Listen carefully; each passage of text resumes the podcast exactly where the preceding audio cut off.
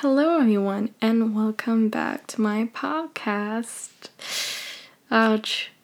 Is it? It is my third episode, and I'm already not holding up what I promised, but it is because I have a winter vacation right now in Denmark, and I've had this project going for a while in my head.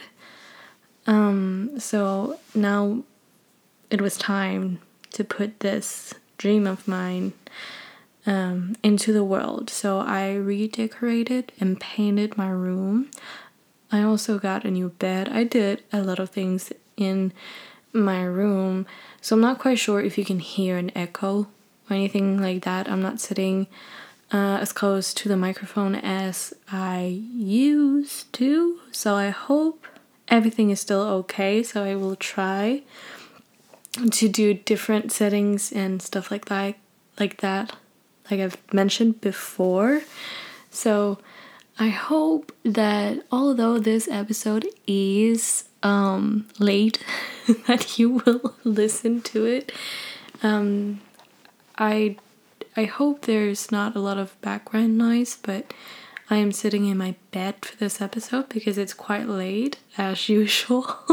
I just got done painting the whole room today, and some things are finally in my room, like my microphone. So, I'm very happy that I can finally make this episode.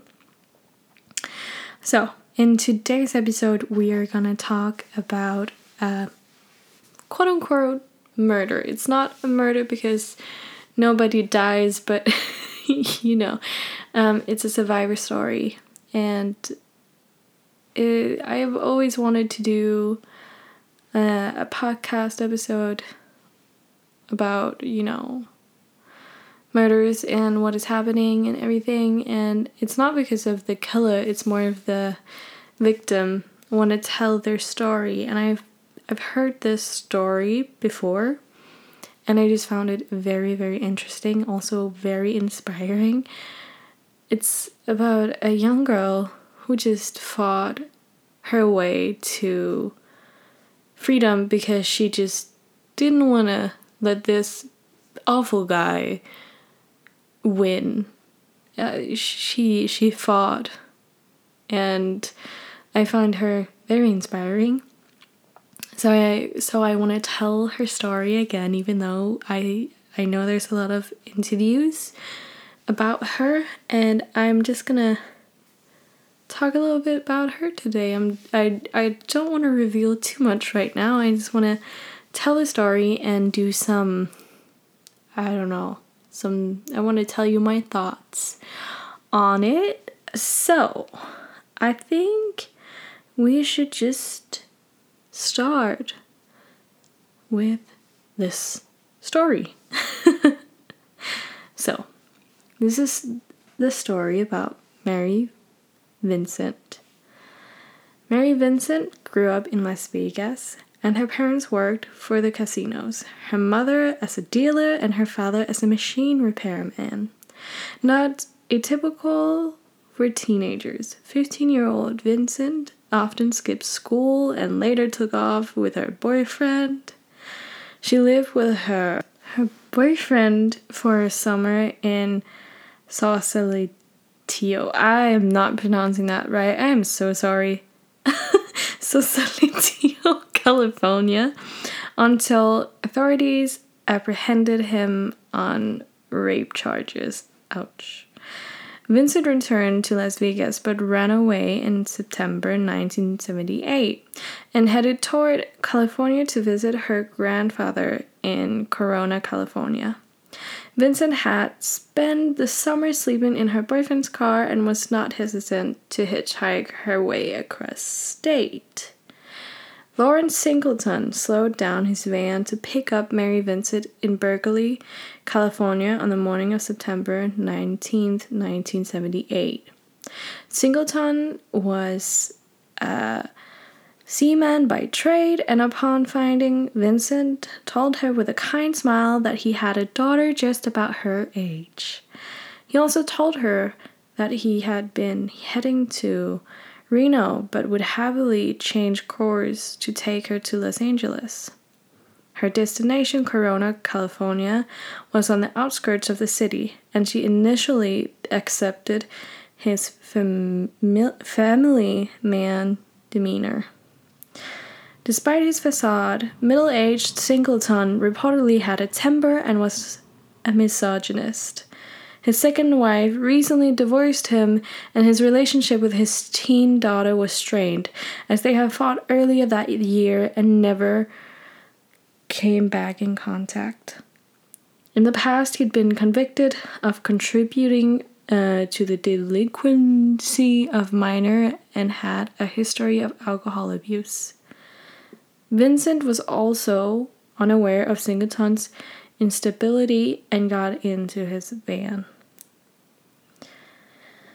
When Vincent Vincent lit up her cigarette shortly after accepting the ride, she sneezed, and Singleton reached over to feel her neck, asking if she was sick.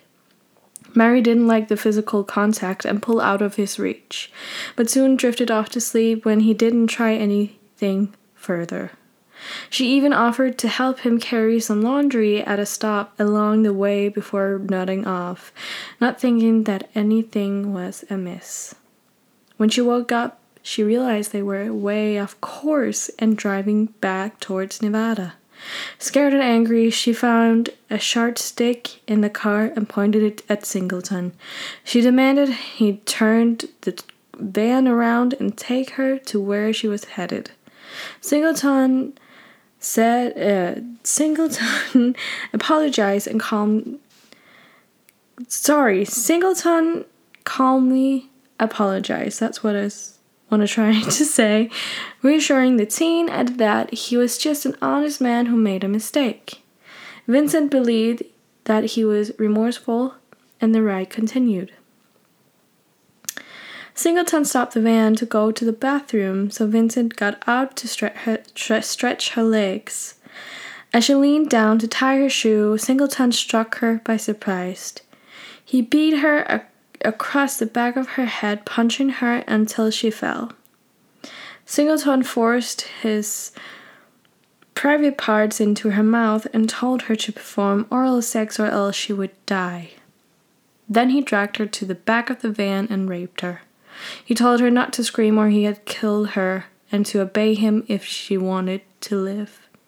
He then bound her hands behind her and drove for a while. Eventually, he came to a stop, cut her hands free, and ordered, ordered, to, ordered her to drink some unknown alcohol from a plastic jug.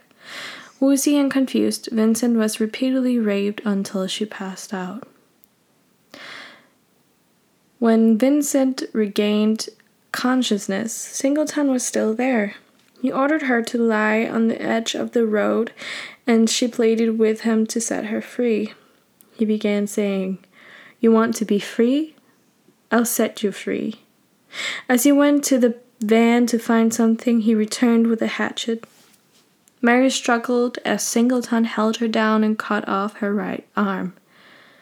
She screamed as she moved on to the other arm, severing it right below the elbow. He then shoved the naked and bleeding girl down an embankment into a culvert. He stuffed her into a concrete pipe and told her, Okay, now you're free. He left her there, unconscious and near death. When Vincent regained consciousness, she was in a dire state. She was at the bottom of ravine, bleeding profuse, profuse, profuse. Goddamn English! I am so sorry. She was bleeding a lot. She was alone and naked.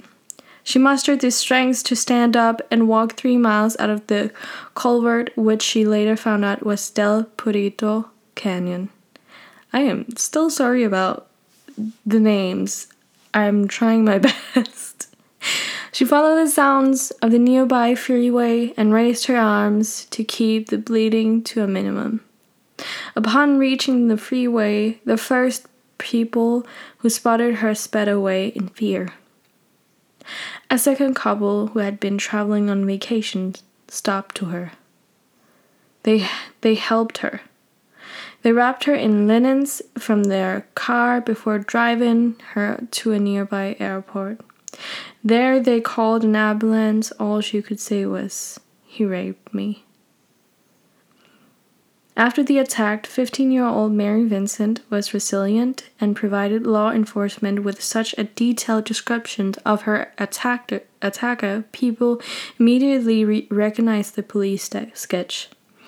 During her recovery, specialist fit Mary with prosthetics and she returned to school adapting to her new disability. When authorities apprehended Singleton, Mary testified against him. Singleton insisted Vincent was a prostitute, claiming he hadn't committed the crime.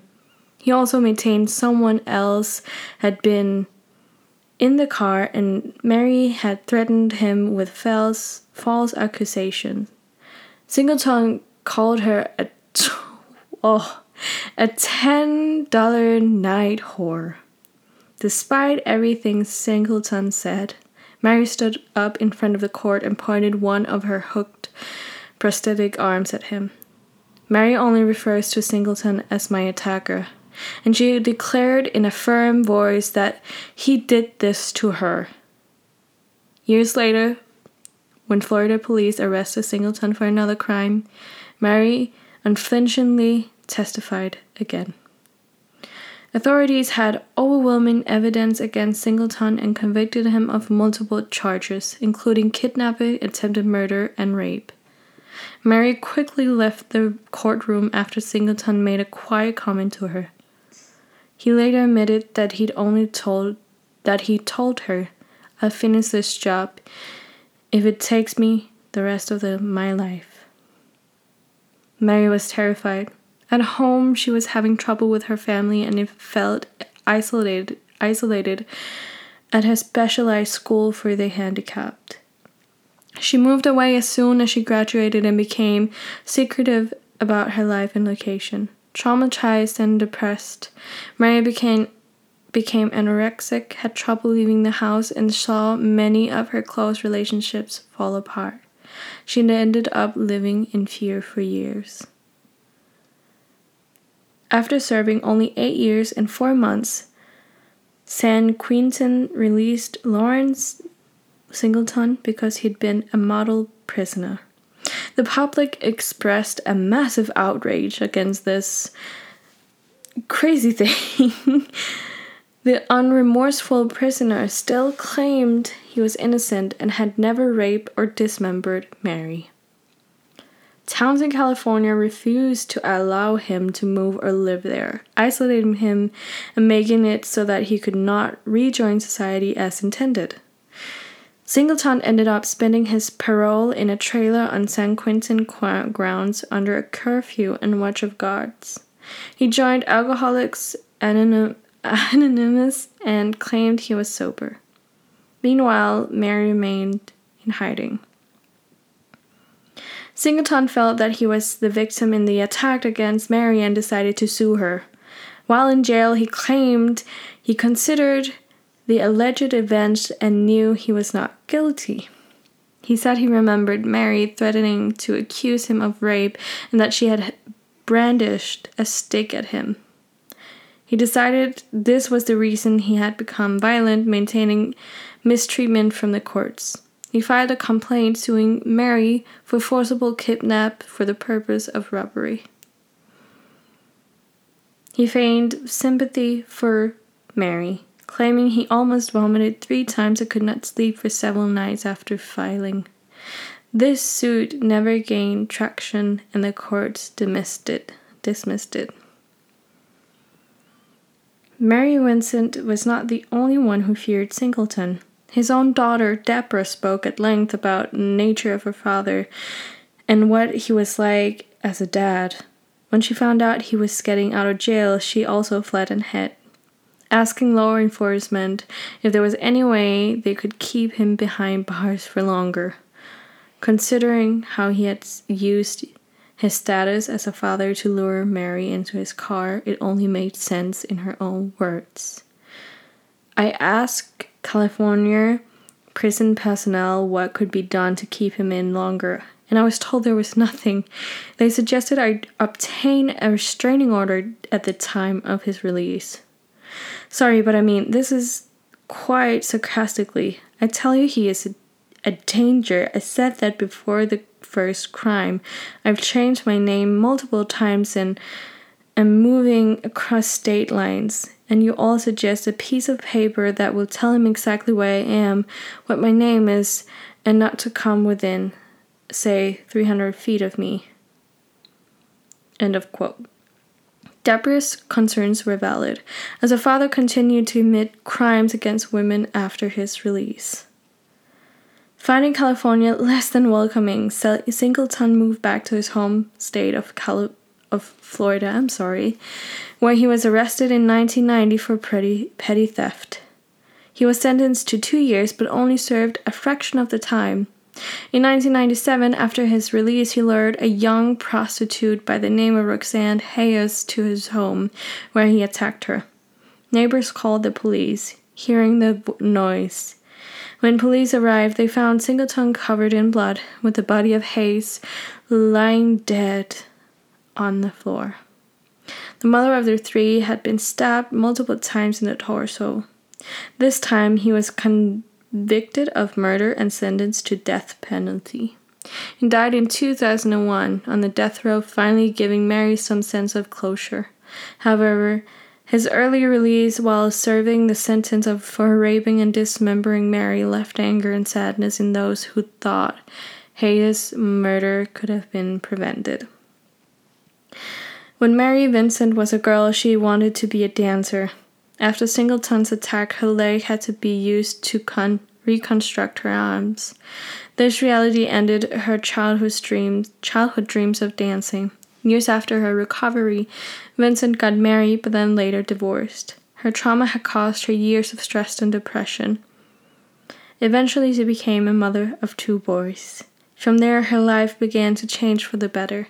She began to heal and establish close relationships as her new family became her life. Vincent also began to paint, draw, and sketch. Art has brought her joy, as well as new direction for her life. Some of her work, works are valued at $2,000 or more. She is happy. She has mostly moved past the label cast on her on her while Singleton was still alive. As she puts, puts, puts as she puts it, most people know me because of who I am, not just what happened to me. They just assume I was born this way. Quote end. So, this was the story of Mary Vincent. And I'm sorry for some of my pronunciation, it is quite late. but I really wanted to retell her story and get her story out there because she really went through a lot and I think it's it's ex- inspiring how this young girl got through something so so violent. First of all, it was a hammer she was beaten her in the head with after that, she was struck, then raped for a whole night. She then got her arms cut off and thrown down a cliff, where she then climbed up and walked for hours to end. Um, and it's just like, how is that even possible, right? Like, like that sounds so so wild. Like, it sounds impossible, but she did that. Like, meme, no. But she really did that, and I'm so impressed. But no one should ever, ever go through what she went through. I, I also know I want to add some some more details to the story because I know for a fact that she um, when she laid on the ground um, after she was thrown off this cliff, she wanted to go to sleep. As she said in her own words, she really wanted to go to sleep. She was so tired. And she just kind of gave up for a moment and was like, I'm just, I'm just going to sleep. But right before she went to sleep, something in her told her that if she goes to sleep now, she will not wake up. And if she will not wake up ever again, this man will never, never go to jail. And maybe she will never be found. And maybe this guy will never be found. And that was the motivation for her to live on. And that is why she's alive to this day. And wow, right? Like, what your mind can do in those situations is crazy. And the the way that he just you know, he looks like a grandpa. She look like he looks like he could be your grandpa. I just why, right? Like I know that you don't like females, but why does it always end up in uh, like murder? We also have several um, Danish female murders. In and there was I think it was especially in the 70s and 90s where there was a big it was a big thing to kill women because of women hatred. I just don't understand it. Like why do you feel the need to rape and murder a woman just because someone else don't want you? It's not like it's not a general thing that women don't want you. I've never had a boyfriend in my life. And it's not like I'm out here murdering um you know, men because it's like I've never had a boyfriend. I hate them. I have a hatred towards men, therefore I'm gonna go out and kill them. Uh, never. I am. Um, I just don't. I, I, I don't. I think. Uh, you know, in general, I don't think anyone understand these kind of people, these types of people. And the crazy thing is that most of them are not deemed crazy. They have a normal IQ and sometimes a higher IQ. And they st- they know what they're doing and they're still doing it. I just don't I can't wrap my head around it. Um and there's a lot of other murders I really want to talk about. This I started off with a kind of positive one even though it's very very very gruesome. But you know, she survived and is alive to this day and I'm so happy she is. But not all murders ends up like that. And um I there's some really interesting Danish murders that um I don't think like the general pop uh bas- yeah mm, the general public knows anything about because I'm Danish and lots of these murders I didn't hear anything about. And I think that people would find them interesting because they are interesting. We have some interesting murders, and I think it's kind of refreshing to hear, um, you know, murders not from America. And there's just some murders that I'm like, of course it's America. because it is so crazy and absurd that it can't be anything else than America. And this is one of them where I'm like, this is so crazy that this can only happen in America. I don't believe there is a country where this has happened in or what I've know of. But when I when I heard this story it was like this is in America. I just know it. I just I'm happy that he is dead because he uh he he scares the living shit out of me. A lot of people does.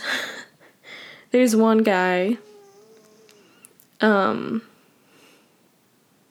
that I just he scares the shit out of me. His name is Peter Lundin. And I'm gonna do an episode about him too because um, he's he's Danish, but he grew up in I think he was born in Denmark but grew up in America. And he killed her his uh mother in America. Almost got away with it. Got caught and then came to Denmark and was like first of all, he was like, I hate Denmark. And then he, he came to Denmark, was like, Denmark is a part of me. And everyone who are Danish is like, no, get out of a country. This is, no, thank you. You are a murderer. Get out of here. But yeah, he's in a Danish jail, so he is still in Denmark. And then we have Peter Madsen, um, I'm pretty sure you've known or know Peter Madsen. Yeah, he was the one who killed Kim Wall, Val, um, the Swedish reporter. Yeah, he killed her in the submarine. I don't know if it was a yellow submarine. I'm sorry, I should not be joking about this. It's just so crazy. I what? And then he tried to like I think for a month or two ago, he tried to escape jail with a false bomb, and it was like, why do you want attention? You dismembered a woman in a submarine you made yourself. Like, get over yourself. it's fucking disgusting. Um, but yeah, there's things that's really, really interesting about murders, and then there's things to where I'm like, I don't want to know anything about this. Um, gory t- details is not something I enjoy, but if you have the stomach for it, I think it's very, very um, important to listen to that too, even though it is not something people enjoy. But I think generally these type of stories tell us what people are capable of and what you should do in this situation and what you shouldn't do. And that's how you learn. And it's sad that people had to to die for someone to um live. But that's just how we learn, you know. We make mistakes and other people makes mistakes and that's how we learn. So, it's it's it's a it's a bittersweet thing here, right? And I can go on and on about this. I really could. Um, but then it just became it just becomes rambling and you don't want to hear my ramblings. but not only the details and, and the story about uh, the victim that are very important, it's also the psychological in these killers what happens? Can we prevent can we prevent it? Can we somehow study the brain of a killer? I would have loved to study Ted Bundy's brain. Even though I'm I don't know anything about brains, but if I did and I had his brain, I think that would be very very interesting to see eh, if anything in the brain was different.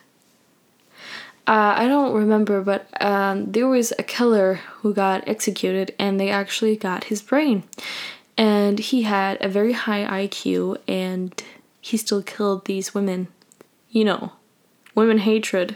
Just, it's so common. and they got this man's brain and they studied it. But they, they just started to study it but the brain got stolen. I, I don't know who wanted the brain, but someone stole the brain. At least they took a picture of it, so that's positive. But they couldn't um, research the part that they could see was different. Something in his brain was different from ours, normal people's brain. And that is such a shame because I think that you could use a lot of that um, information for now. And i just uh i just wish that this brain didn't get stolen. Like come on we have fucking rasputin's penis at display. Can't we just can't we just get a brain? Um but yeah i i think this is a lot more than just murder and death and violence. It's it's about people. It's about say logically and it's about the victim and it's it's it's about the situation. It's about surviving. It's about learning and it's about learning about law also because there's of things about the law in Denmark that I don't know anything about. And there's well there's one law and that's the rape law that I'm quite against because in Denmark it is like we would rather have 10 um I think it's 10 guilty people or one no one guilty people uh, uh, person let go than 10 innocent people go to jail. But it's still like oh why do you want to let this guy go if he is guilty yeah um and the rape law here is you have to prove not just by semen but by marks and stuff like that that you have been raped. If you can't prove that you it was so violent, then he can't be charged even though they would find semen in you. Yeah. They could literally just put the, semen on the table and be like, "We found this from her." This is the video of us pulling the semen out of her. He couldn't be convicted of that.